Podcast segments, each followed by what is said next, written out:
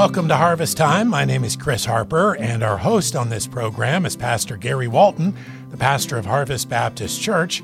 We often spend our time on this program telling you the stories of our church by interviewing our members. This week, we'll be following up on the year at Harvest Christian Academy, which just wrapped up. Of course, at this time, we also want to invite you to join us for our live stream service this weekend at the church as we begin Sunday morning at 10:30 a.m. You can visit our website for more hbcguam.org, hbcguam.org. This week Acts 12 verses 1 through 25. You can't fight God. Let's begin today's harvest time by welcoming Pastor Gary Walton. Hi Pastor. Well, Hafa Adai, Chris. It's good to be with you again today and looking forward to talking about this weekend and really this last year, some of the really amazing things that God has done through the ministry of Harvest Christian Academy. I have Pastor Jeremy Zaitchik uh, with me, and we'll introduce him here in just a second. This Sunday, I'm not sure yet, this will either be the last or the second to last message in a full year of a survey of the first half of the book of Acts.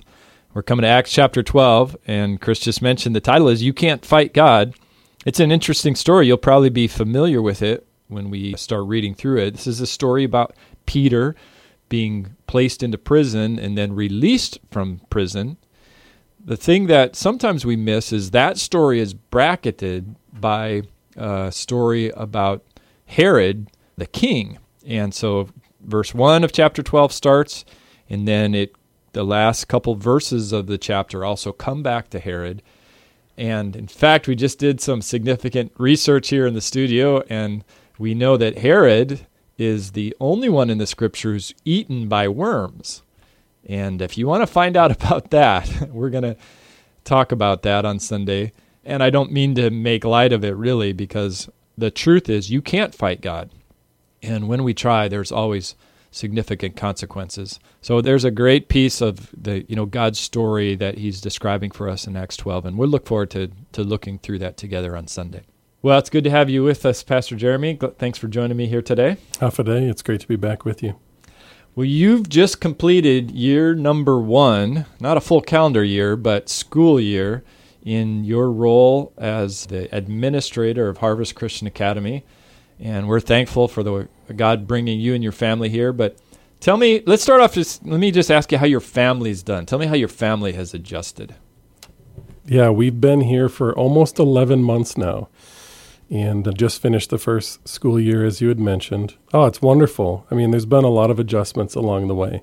From the very beginning, just getting off the airplane and sweating constantly. so, you, getting used to the climate is one thing. And then integrating, uh, I have six kids from K3 all the way to ninth grade. So, integrating them into the classroom.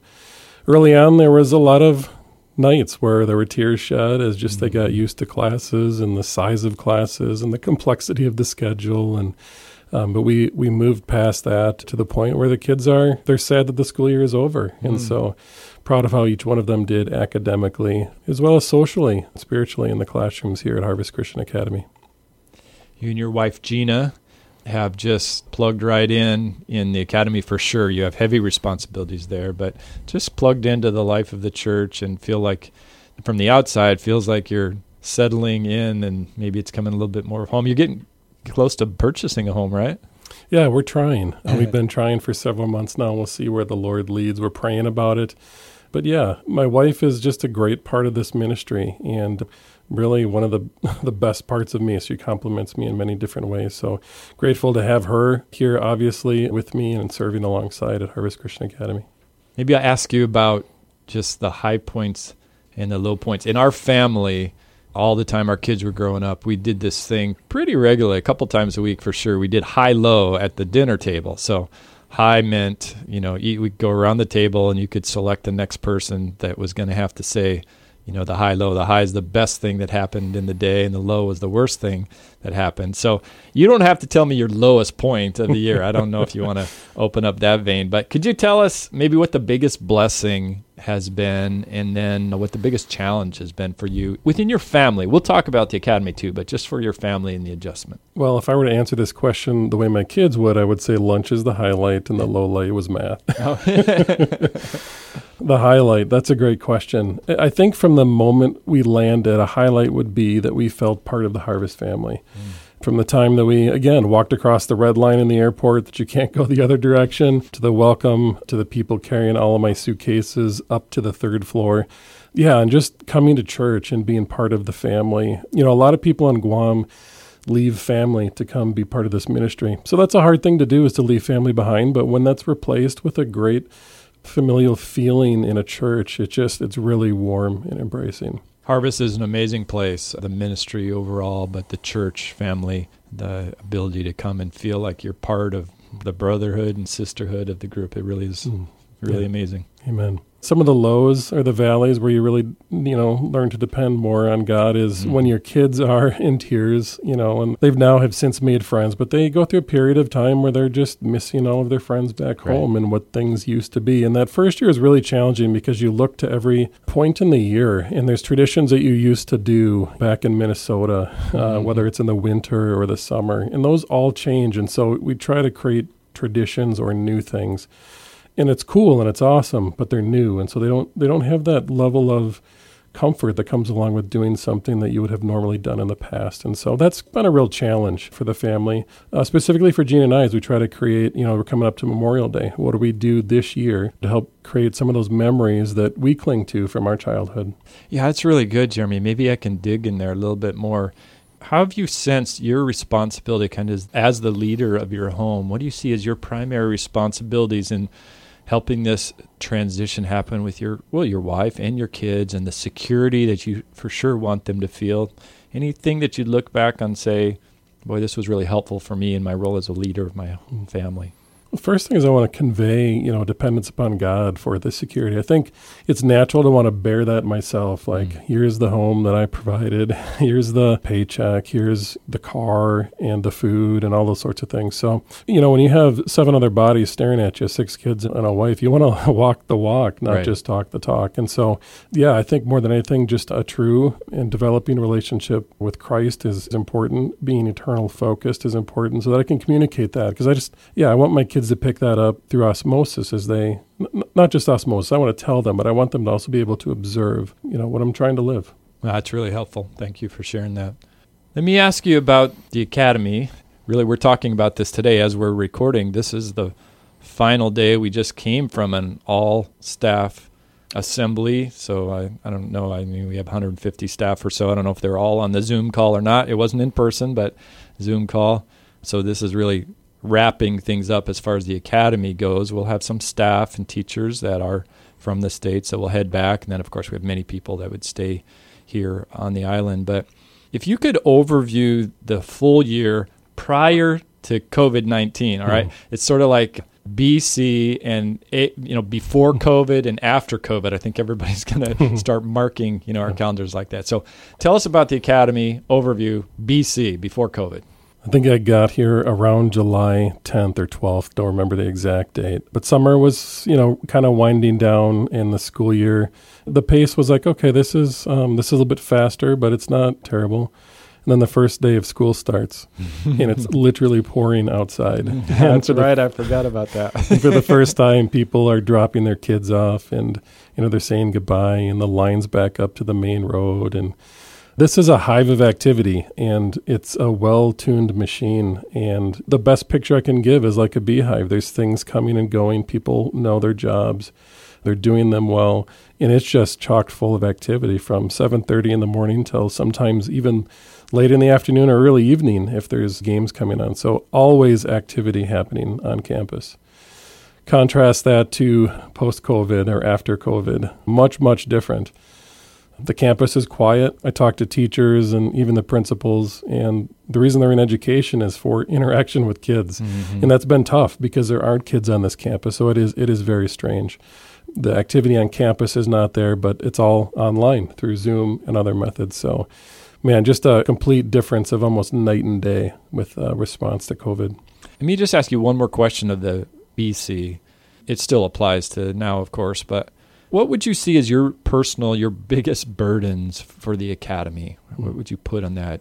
The biggest personal burden, and I and I believe why God called me here to Harvest is just to continue to be effective with the gospel among our students. It's an incredibly rich mission field. The opportunity to educate as well as share the gospel and help them grow in the Word of God and the relationship with Christ is just incredible. It's an incredible potential. And so, mm. just to focus on making that the main thing, as well as not losing sight of the academics, obviously, but doing both of those things very well and not, and not making sure that one outbalances the other. So, COVID hits and everything was a blur. You know, the school year, there's a lot of pivoting that happened in our ministry. Just we have a lot of irons in the fire, but particularly staying with the academy, you know, things had been running fairly smoothly, just a normal kind of a year. And then, you know, all of a sudden we're not sure what's going to happen. And then we're wondering what's going to happen. And, and then pretty quick we found out that there was going to be a stay at home order. And, uh, you know, we didn't know if it was going to be a week. You know, I remember those early meetings. You know, what, what are we going to do right now? Or what happens if it's longer than a week? What happens if it's a month. Can you imagine that? And I mean, there are some places that they're actually talking about not coming back to school at all. I mean, mm-hmm. look back on it and we know exactly what happened, but I know those early discussions were, can you imagine? What are the major changes that started to happen? What are the decisions that had to be made once, even early on when we just didn't know what was going to happen? Hmm. God provided us a couple of warm up opportunities through some typhoons that had come through, and they you know shut school down for a day or two. And then we had dengue fever, which was a little bit more severe, and it shut down school for a couple days. And then came COVID, and God was really gracious in His timing. You know where we're located. We'd been watching the story develop in Asia for quite some time, and just kind of wondered when it was going to come. Right. And so, really tried to pay attention to see what schools in that area of the world were doing, and try to take some notes from that as I mentioned, God was gracious in his timing because when the stay at home order came down, that was the first day of our spring break, mm-hmm. which was great. And we had a full week of planning. And we had to be really tr- careful with that. The teachers work long, hard hours. And so we didn't want to ask them or make them come in and use the time that has been given to them for much needed rest and relaxation and, and really revitalization. But we did encroach on that time a little bit and just said, hey, we need to start planning for what this looks like. We know our parents depend on us. and They send their kids to Harvest Christian Academy for academics, for the spiritual environment we provide, and the social development. So, not knowing how long this would last, we knew that we had to provide something. We didn't know how long it was. Every week, it seemed mm-hmm. like we're okay. This is what this week looks like, and this is what we're going to plan for this week. And so, trying to plan for today and the future can be really tricky. But really, just a tremendous response by the teachers. How we view our circumstances is really important, the perspective of it. And I was really encouraged at the onset here of the principals and the teachers and really and the entire staff at Harvest Ministry of, hey, this is a challenge. This is an opportunity. It's not a drudgery. It's not, I'm being forced to do this. Let's look at this with a lot of energy and creativity and see what we can do. We've sort of taken the mantra administratively pastorally, you know, right from the beginning that we have to think long term, but we can only plan, you know, short term, maybe for tomorrow or for this next week, because we really don't know what's going to take place. You do have to think long term because there are decisions that might be in the horizon, and you have to kind of model what could happen if. And of course, there are a lot of were for sure then, and still are a lot of scenarios. But yeah, I felt like the teachers in particular were very gracious in the flexibility of that time. They were looking for leadership and were willing to plug in, and actually the teachers, but really our whole staff. Mm-hmm. I mean, mm-hmm. we've talked about this among our staff, but mm-hmm. our IT department had a significant series of days where where they made completely new paths, you know, mm-hmm. for our students and for teachers, and they did it in a very short amount of time, allowing us to to move forward. I'll ask you about some of that and of course, our AV, our tech teams. I mean, just many, many people just really poured in. But tell me specifically, what were the changes or what were the pivots that happened at that time that, you know, for the academy, for the teachers? There were so many stakeholders, would probably be the correct word, that, that really played a key role in this. So, online education isn't new. It's a thing that's been around for the past 10 years, but it is new in K through 12th grade. So, we're dealing with the student side of things. Are they, you know, how well would they respond to this? There's also parents. Parents in, in many situations were staying at home or being asked to work from home, so they're working and helping to facilitate the education of their kids. And teachers are learning new software and new methods. And so, really, it became really a process of interpreting feedback and trying to collect that feedback proactively so that we could make necessary adjustments. We wanted to roll things out fairly easy at first because we knew it would be a major adjustment for our families, for our students. And then we wanted to ramp things up, but trying to do that in the right and appropriate time so that, you know, the feedback was, okay, this is too much or too little. Just trying to be very aware of that feedback and ramp things up as we can. So the academy went fully online, right? No students on campus mean, how's that work with like K three? I mean, they can't. They're not even reading yet. What does that look like? Online education for early elementary. Yeah, it's a little bit more difficult in the younger grades. Seventh through twelfth grade was pretty easy. We basically continued the same schedule that we had but just in a condensed version from about 8 in the morning until 12.30 in the afternoon and they're self-sufficient mostly and they did a great job elementary the lower you go down the more difficult it gets because they can't log in. There's two primary tools that we use learning management, which centralized all of the lesson plans, all of the content. And then there was a software that we used to communicate with people live, knowing that schedules might compete, trying to record all these things. So the teachers had to become really experts at creating videos. So in the younger grades, what they would do is they would have live Zoom sessions. They would have, you know, breakout sessions if they needed more instruction on how to read create videos and different engaging things to help kids keep their learning trajectory because we don't want to we didn't want them to lose that. I had a chance to view a few of the videos. I'm sure just a little mm-hmm. tiny bit of the hours and hours of uh, camera time that our teachers created, but it was very interesting each time watching the creative ways that our teachers were reaching kids and teaching material even to very young children. It it really was amazing. Yeah, and I was blown away just the perspective, right? So creating videos can be a kind of a challenge if you get in front of a camera. It's not like being live with yeah. people. But these teachers just had such a great perspective and was talking to one and said, you know, it was around Easter time and she was sharing the Easter story and said, you know what's so awesome about this is the parent is sitting alongside the student, very likely in their home, and I'm able to deliver the Easter message through this video, through this interaction. And just, man, what a great perspective that is instead of oh man, I can't do what I would have normally done. Just looking with positive lens for ministry and how it can happen, even in the midst of COVID. Pastor Jeremy, I know that this time has been a significant financial setback for a lot of people, for all of us, for ministries, and for our families. Our church is experiencing this, and many of our academy families have as well. What did HCA determine to do as far as just trying to help families as they're trying. You know, some of them have lost their jobs, and some of them have had their salaries reduced. I was really proud of the way that the uh, academy tried to deal with this, and and there's some complications, right? Because we, you know, the expenses, the salaries, nothing's changed as far as the expenses mm-hmm. go. Mm-hmm. So there's some complications, but what was determined to be done? That has actually been probably one of the biggest challenges of this role and the decision making and hearing from parents that are struggling, that are losing their jobs, that are put on furlough. Early on, we decided to provide a, a, tuition discount, not because we believe what we offered was any less valuable than we did prior to COVID, but it was just an act of we know people are going through difficult times. Here's how we can help initially. And all these decisions, you know, you make, you don't know how long it's COVID's going to be around, and so the decision, you know, is good for the month, and then we come to May, and we're still in the same situation. Now, what do we do? And we ended up offering the same exact discount, but knowing that many more families were struggling because this may have been the first month they actually didn't receive a paycheck. Maybe they had some um, saved up sick or vacation time, but now we really had some families that were not receiving any income. And so, through a lot of prayer and just counsel, uh, we had offered a COVID grant scholarship. And we sent this to all our parents, and we, a very simple one page process, just asking them, what was your income prior to has your income decreased through this process? Uh, we want to come alongside you and help share that financial burden if we can.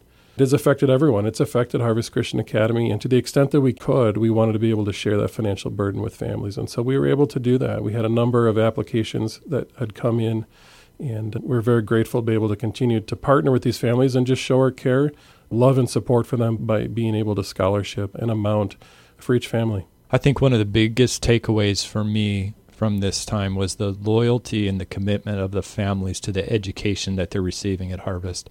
Know, we have nearly a thousand students on campus, and you know some of them in you know very young ages, K three, K four, where online they don't need the grade. You know, there's nothing they need to graduate from, and I mean just a handful of families determined to not take their kids out of school. I mean a very small amount, and then just the feedback of the thanks for what the faculty and, and the administration had done. It really was a sweet testimony. Yeah, that was the biggest challenge, but also the really the sweetest blessing is receiving emails and phone calls from parents on the relief and just trying to provide maximum flexibility and just communicate. We desire uh, these, these just aren't students and parents; they're relationships, and so we've spent hours on the phone, even proactively calling all of our our school families, just wanting to know how things are going and collecting it because we, we do value that relationship so much and want to continue to to develop that and grow it even through difficult times. We have just a minute here, but uh, maybe you could kind of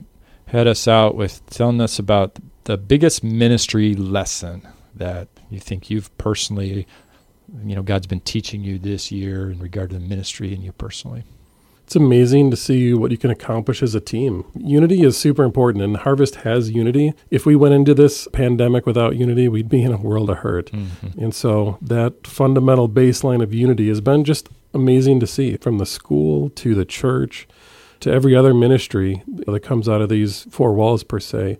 You can accomplish a lot through unity, and that unity is made possible through the Word of God and mm-hmm. our relationship with Christ. And so, it's pretty awesome to be part of it. Yeah, that's such a sweet testimony because it's not that we don't have differences of opinions. Mm-hmm. There's a lot of people on the campus, a lot of people part of the ministry. We all don't see everything eye to eye, you know, in every way. And so, and we talk about these mm-hmm. things, but this is a gift from God. Mm-hmm. I mean, the the unity that we've experienced has, yeah, just it's it's such a God thing that we've been able to walk through. Mm-hmm. I'm I'm blessed by it too. I'm thankful for that.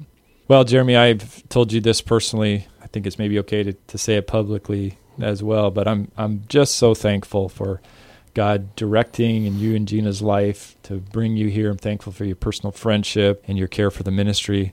And then just the competency with which you've taken on a big task and learned it and cared for uh, you know our staff families. I'm just really thankful for that. I think I've told you right at the beginning of this pandemic, we were coming to a meeting with a lot of big decisions on the line. We had a lot of those meetings, and you know still do. But I know this one in particular was early on, lots of unknowns, a lot of things spinning around. And you came into that meeting with a sheet of paper that just had some a few pieces of clarity on it. This is what we have to decide, and it was so helpful. And really, a significant part for me in uh, sort of just sensing the competency that God's given you and the insight that uh, not only God has used in this season, but I think God's going to continue to use for the for the good of uh, ministry, Harvest Christian Academy, and of course, uh, you know, we desire this to to be uh, something that glorifies God. So thank you yeah, for serving well, in that way. Praise the Lord. Thank you, Pastor. And thank you for listening to Harvest Time. Uh, we'd like to invite you again to join us for our live stream this weekend at Harvest Baptist Church. We begin Sunday morning, 10:30 a.m. You can check our website for more, hbcguam.org, hbcguam.org. This week, Acts 12, verses 1 through 25. You can't fight God. We also carry our Sunday morning live stream here on 88.1 FM and on khmg.org. Thanks again for listening to Harvest Time.